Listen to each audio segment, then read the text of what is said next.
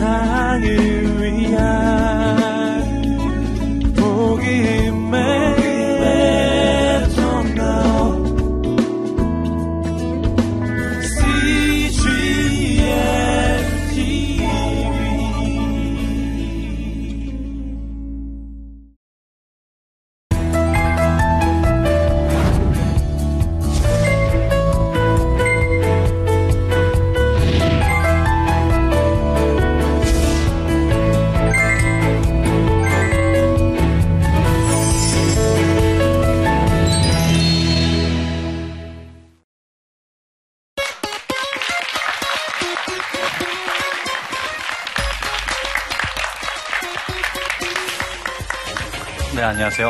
안녕하세요. 인도네시아에서 사역하고 있는 함칠한 선교사입니다.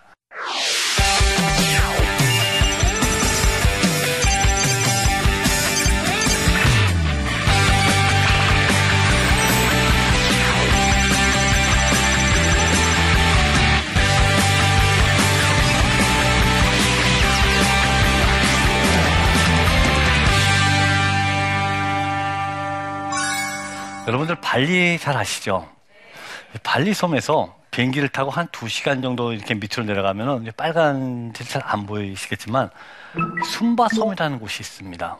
저희가 7년 전에 순바 섬이라는 데를 처음 들어갔습니다. 비록 인도네시아에서 25년을 살고 있었지만 순바 섬은 7년 전에 처음 들어가는데 딱 들어가고 저희가 제일 먼저 느낀 점이 어?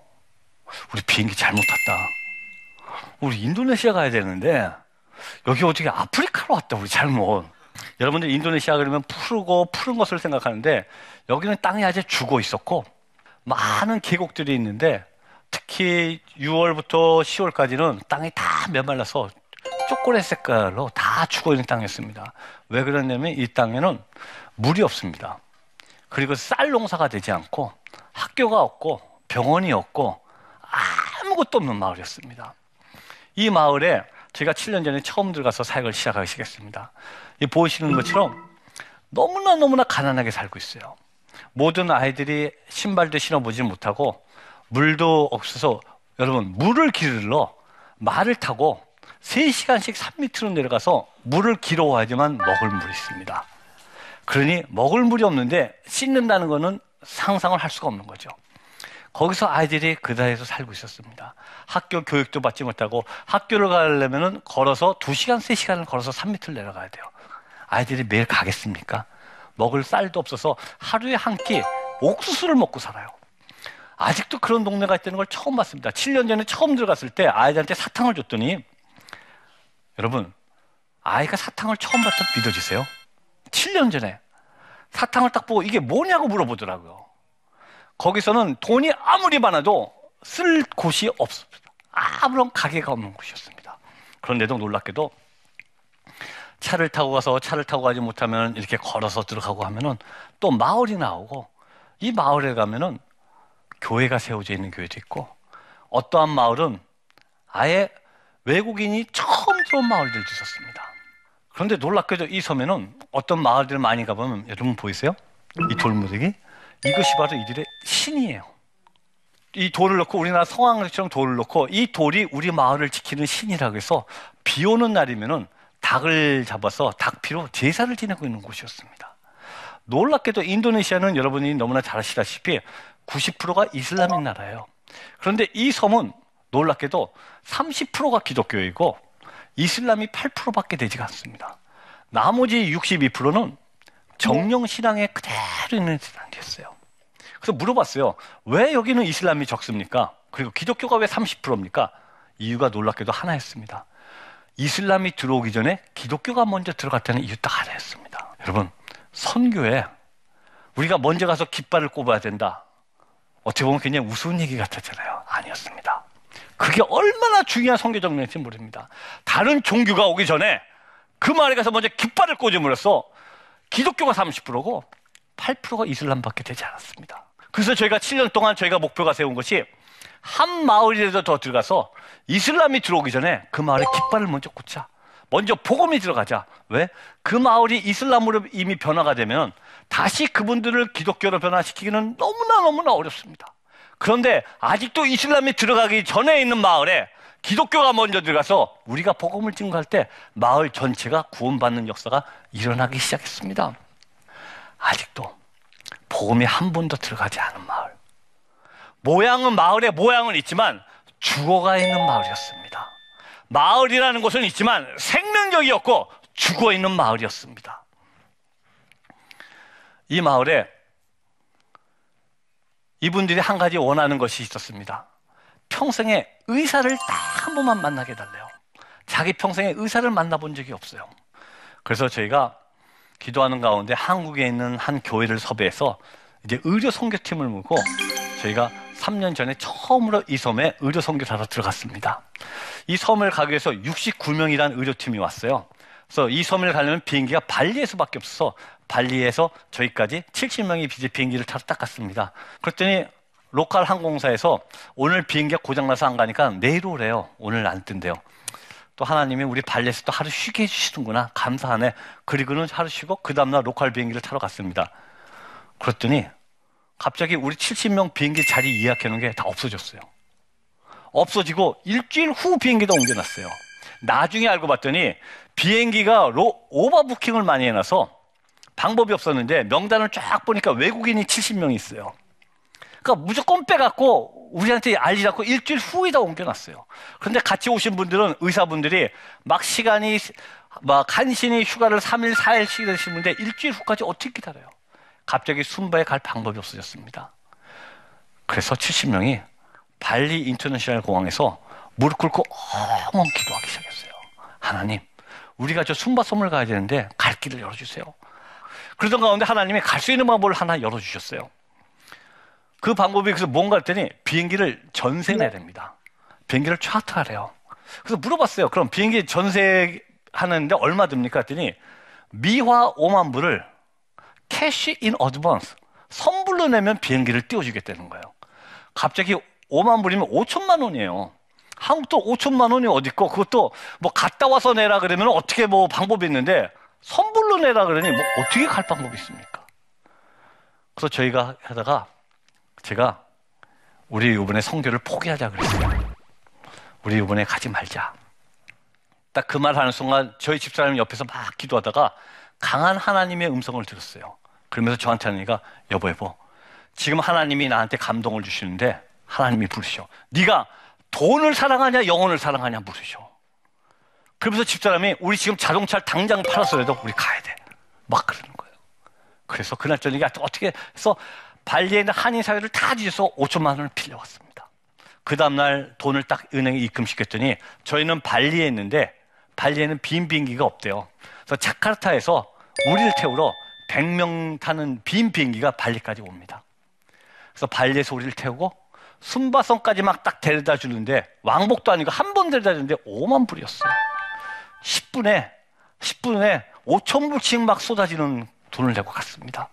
여러분 혹시 전세기 타보신 분 계세요? 제가 하나님 은혜로 전 세계를 타봤습니다. 전 세계를 타봤더니 좋은 점이 그 인도네시아 민항기에서 마음껏 기도하면서 들어갔습니다. 막 찬양하면서 들어갔습니다. 그런데 솔직히 너무 부끄럽게도 제가 성교사라 그러면서도 what a waste. 이게 무슨 낭비냐. 아니 5만 불이면은 그때 순바에 현재 교회 하나 지는데 5천 불이면 교회를 질 수가 있었어요. 교회 10개 짓는 게 낫지. 이거 5만 불을 지게 가는 게 맞는 걸까? 아니, 이렇게까지 이걸 하는 게 이건 낭비가 아닌가?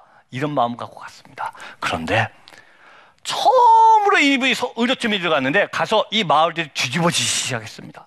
하나님께서 역사하시는데 수많은 환자들이 막 고쳐지기 시작했어요.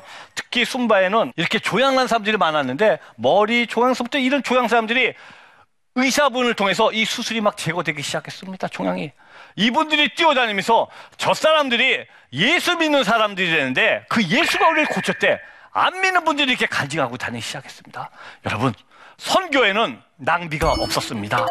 선교에는 낭비가 없습니다. 인간적인 방법에 보면은 5만 불을 주서 가는 건 바보 같은 짓입니다. 수학적으로 보면 그거는 멍청한 짓입니다. 완전 낭비였습니다. 하지만 하나님의 관점에서 볼 때 성교에는 낭비가 없었습니다.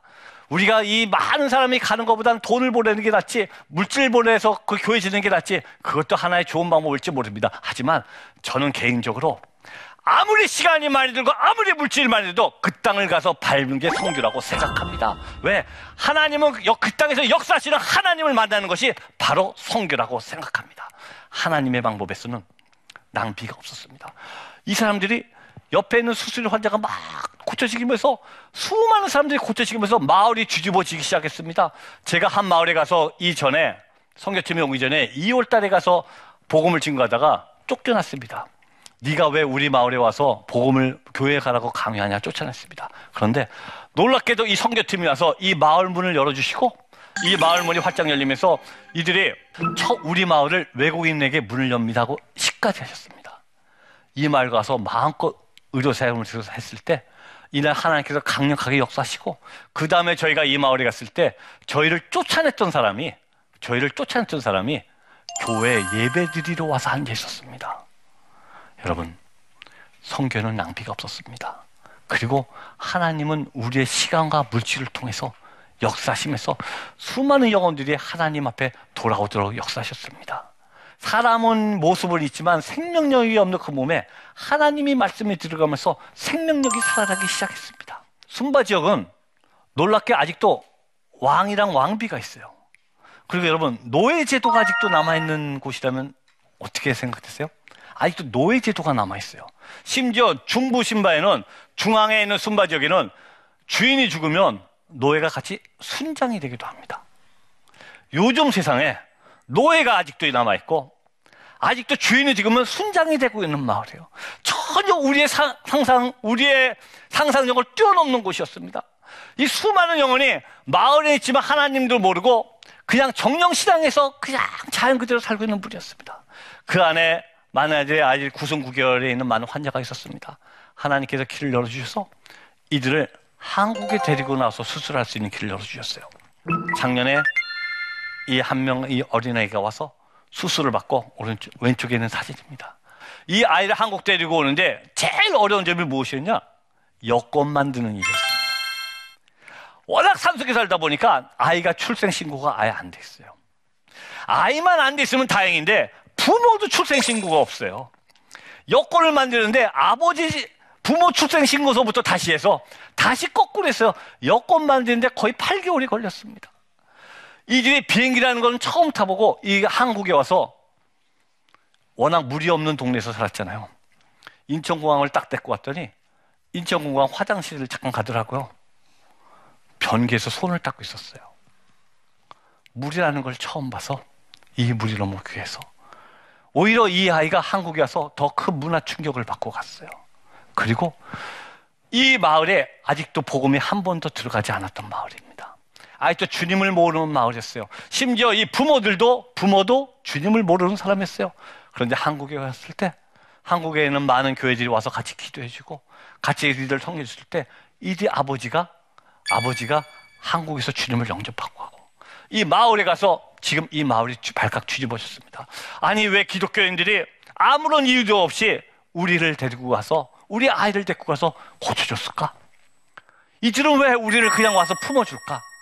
마을 잔체가 변하기 시작했습니다. 순바 지역에는 한 명이 변화되는 것이 아니라 하나님의 복음이 들어가면서 마을 전체가 전부 다 기독교를 믿는 놀라운 역사를 부리기 시작했습니다. 왜요? 하나님의 말씀은 생명력이 그렇습니다. 여러분, 에스겔서에 보면은 하나님의 말씀이 사해로 흘러 들어갔더니 사해 엥게디에서 에나클라인까지 생명이 살아났습니다. 사해는 무엇입니까, 여러분? 죽어 있는 바다예요. 모양은 있는데 바다라는 모양은 있는데 그 안에 생명력이 없어서 죽은 것이 바로 사해입니다. 여러분, 그 안에 죽어 있는 곳에 하나님의 말씀이 들어가니까 하나님의 생수의 강들이 들어가니까 그들에게 생명력이 쏟아졌습니다. 저는 이것이 성교라고 생각합니다. 성교는 그냥 가서 가난한 사람을 도와주는 것이 아니라 우리가 아무리 주위에 많은 사람을 도와준다 그래도 우리가 그 안에 생명력이 없다면 그 영혼을 사랑하는 마음이 없다면 그것은 불의의 토끼입니다. 그것은 성교가 아니라 불의의, 불의의 토끼입니다. 우리의 교회가 아무리 많은 사람이 모여도 그 안에 생명력이 없다면 교회에 생명력이 없다면 우리의 가정에 생명력이 없다면 저와 여러분의 마음에 생명력이 없다면 우리는 죽은 그리스도인입니다. 여러분 시신과 우리가 무엇이 틀려요? 한쪽에 생명력이 없고 한쪽에 생명력이 있습니다. 이것이 살아있는 사람이고 죽은 사람입니다. 똑같습니다. 그리스도의 마음에 우리 마음에 생명의 마음이 없다면 생명이 우리 안에 없다면 생명을 사랑하는 마음이 없다면 그것은 죽은 그리스도인입니다. 저는 선교는 우리 안에 있는 생수의 강들을 흘러보내는 것이 선교라고 생각합니다. 물질을만 주는 것이 아니라 내 안에 간직한 생명을 함께 나누는 것이 선교라고 생각합니다. 여러분, 얼마 전에도 제가 순바섬을 갔다 왔습니다. 한마 산속에 가서 한 마을을 갔는데 그 마을에 있는 모든 아이들이 4일 동안 아무것도 먹지를 못했습니다. 먹을 쌀이 없어서. 그나마 옥수수 농사를 지고 있었는데 옥수수 농사가 흉작이 돼서 4일 동안 아무것도 먹지 못했습니다. 아이들이 굶주려 있었습니다. 그래서 도대체 뭘 먹고 사냐 했더니 산을 다니면서 우리나라에 가면 마, 마 같은 거를 캐서 그게 찾아들면 그 한 뿌리 갖고 가족이 놀아먹고 없으면 굶은 지 4일이 됐다 그럽니다. 여러분, 우리는 너무나 풍요 속에 살고 있습니다. 때때로 우리는 너무나 많은 것을 가지고 있어서 정말 소중한 게 무엇인지 놓칠 때가 너무나 많습니다.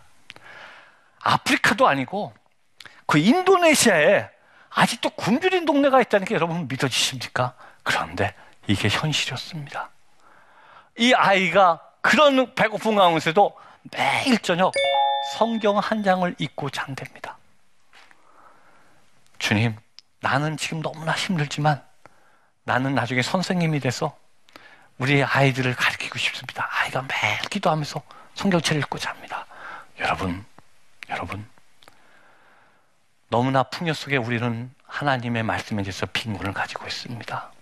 수없이 하나님께서 말씀하시는데 영혼을 사랑하라고 말씀하시고 내 안에 있는 생수의 강들을 흘러내보내라고 말씀하시는데 우리는 아직도 받고 받고 받기만 원하고 있습니다. 우리가 축복을 받고 받고 받기만 하면 내 영혼이 잘 될까요? 아닙니다. 사회가 왜 죽었죠? 물을 받고 받고 받기만 하고 내보내질 못했습니다. 우리가 축복을 받고 받고 받기만 원하고 내보내지 못한다면 우리는 축복의 통로가 되는 것이 아니라 축복의 사회가 돼서 내 영혼이 거꾸로 죽어갈 수밖에 없습니다. 선교는 내가 큰 일을 하는 게 아니라 나에게 주신 하나님의 축복을 내게 주신 하나님의 축복을 조금이라도 함께 나누는 것이 저는 선교라고 생각합니다. 이 한 교회가 한 와일루이라는 곳이 있습니다. 순바 지역에. 와일 루이라는 뜻이 순바 말인데 순바 말로 생명수가 흐르는 곳입니다. 그런데 여러분 보시다시피 이 지역이 완전히 사막같이 아무것도 없는 같은 아리조나 같은 지역이에요. 그런데 거기에 국민학교가 하나 있습니다. 거기서 한 300m 떨어진 곳에 저희가 조그만 교회를 하나 지었는데 그 교회 이름이 바로 와일룰입니다. 생명수가 흐르는 곳. 아, 사막 같은 곳에 교회가 하나 있는데 교회 이름이 생명수가 흐르는 곳이 있습니다. 우리가 여기서 예배를 드리는 동안 이제 그분들과 많이 학교 선생님들과 친해졌어요. 그래서 예배 드린다 그러면 이분들이 아이들이 하를 다 보내주세요.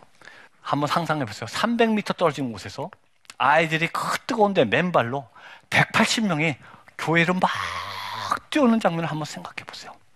가슴이 터질 것 같아요. 이들의 중에 안 믿는 아이들이가 65%예요. 그런데 왜 교회로 오느냐? 첫 번째, 교회면은 먹을 게 있어요. 둘째, 그리고 심심한데 구경하고 뭐 놀 거리가 있어서 와요. 안 믿는 아이인데 같이 와서 찬양하고 같이 와서 기도하고 예배 드리고 보이세요? 같은 사역지에서 기도 방송 만들기를 함께 합니다. 그들이 주님을 만드셨습니다.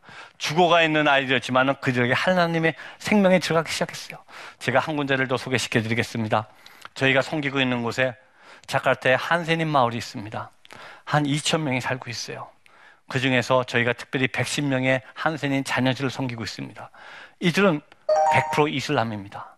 그런데 사회에서도 버림받고 아무것도 하지 못했고 길거리에서 구걸을 하면서 사시는 분들이에요. 이들은 밤에 구걸하다가 자동차에 치여서 죽기도 하고 인도네시아는 뜨거운데 아스팔트에서 구걸하다가 너무 뜨거워서 복수가 차서 그냥 그 자리에서 죽기도 하세요. 자녀들이 그냥 버려져 있어요. 그래서 우리가 자녀들에게 비록 부모는 한세년이지만 아이들에도 공부를 시켜야 되지 않겠느냐. 그런 가운데 놀라운 간증을 하나 할게요. 저기 왼쪽에 보이는 까이후라는 얘기인데 이 엄마가 한센이는 엄마인데 작년 11월 달에 와서 저희한테 이 아이가 하도 배가 아프다고 해서 병원 가서 사진을 찍었더니 왼쪽 신장이 죽었대요. 그래서 이 신장이 막 썩어 들어간다고 의사가 빨리 수술을 하라 그럽니다. 그래서 수술비를 좀 보태주세요 그러더라고요. 그런데 그때 저희가 돈이 하나도 없었습니다. 그래서 저희가 간절히 기도만 해주고 나왔어요.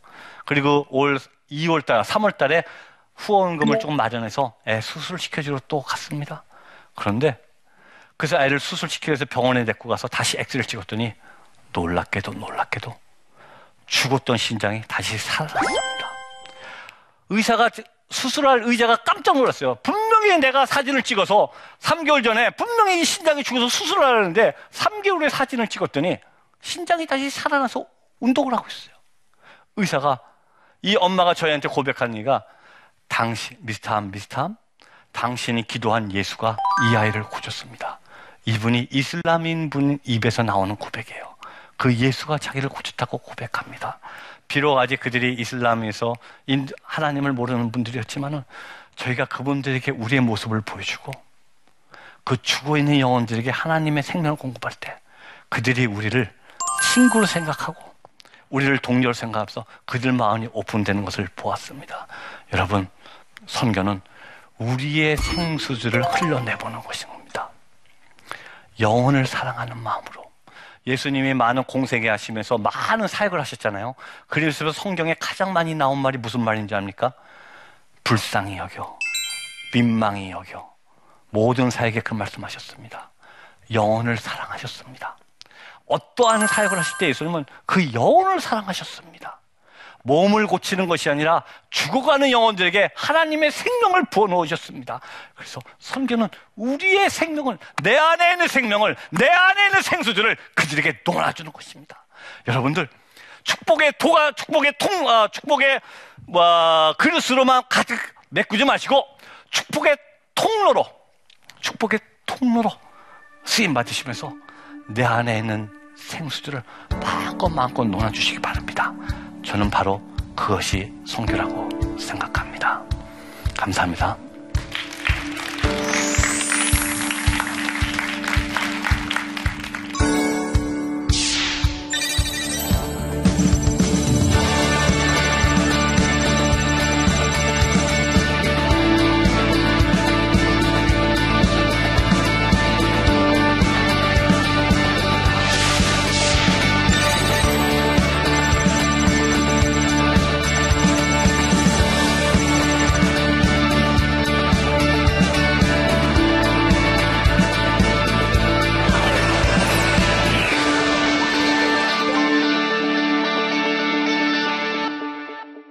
네, 그럼 우리 영상으로 우리 질문 함께 보도록 하겠습니다. 안녕하세요, 선교사님. 만나뵈서 반갑습니다. 어, 선교사님께서 인도네시아에서 어, 선교 활동을 꾸준히 해 오셨다고 들었습니다.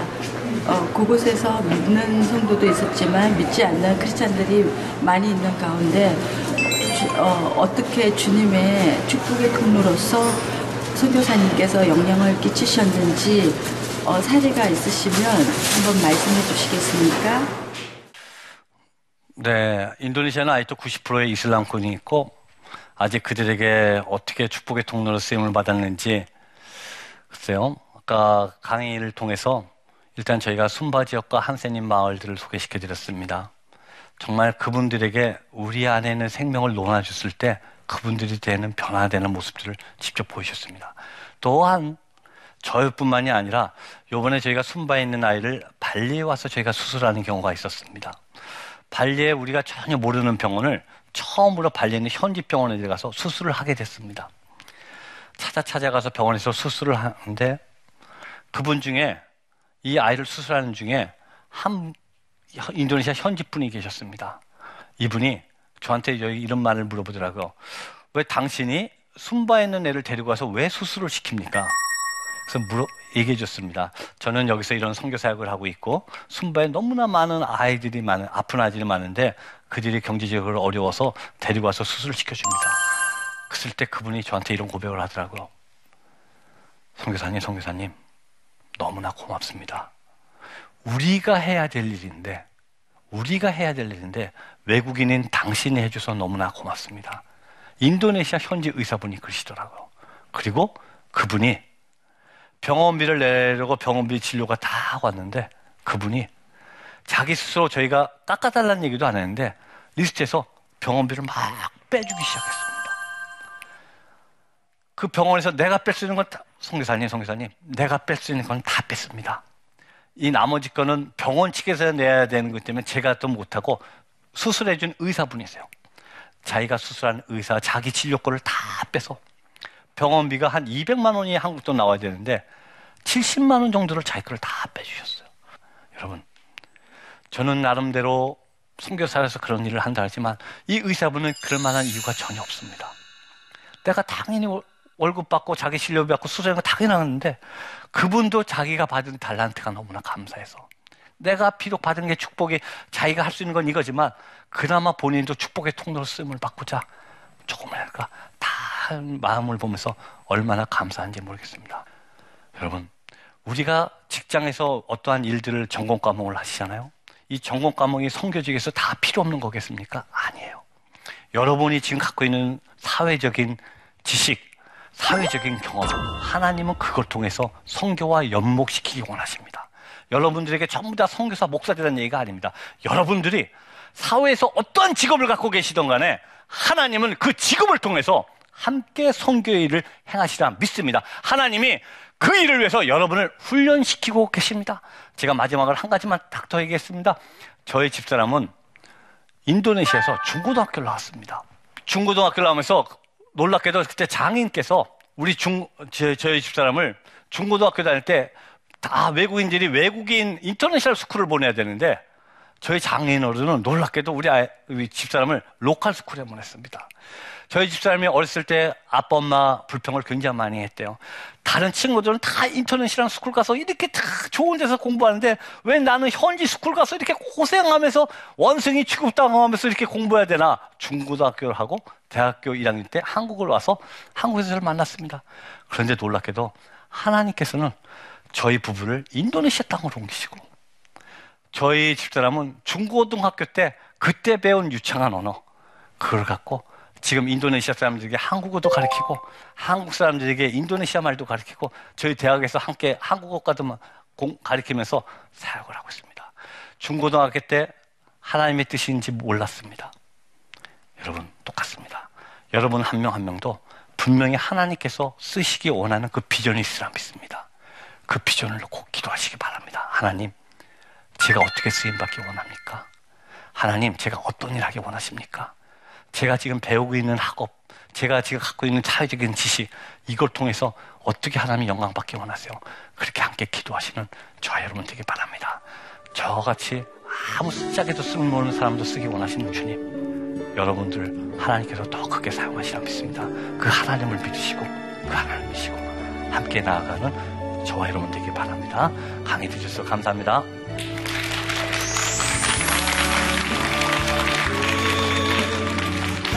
여러분들이 한번 좀 실천할 필요가 있습니다. 내가 아마 오늘 어, 제 강의를 들으면서 이런 생각이 날 거예요. 그러면 아 내가 만나는 사람 누구?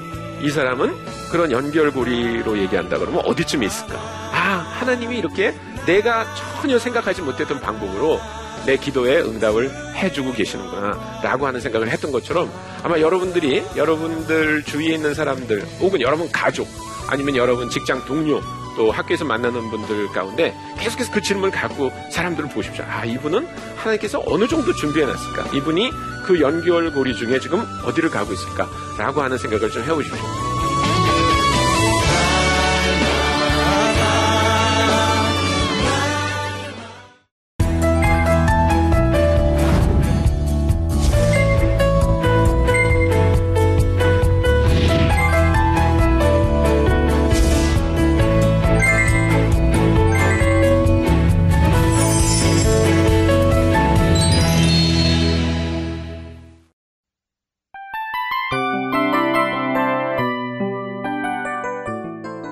프로그램은 청취자 여러분의 소중한 후원으로 제작됩니다.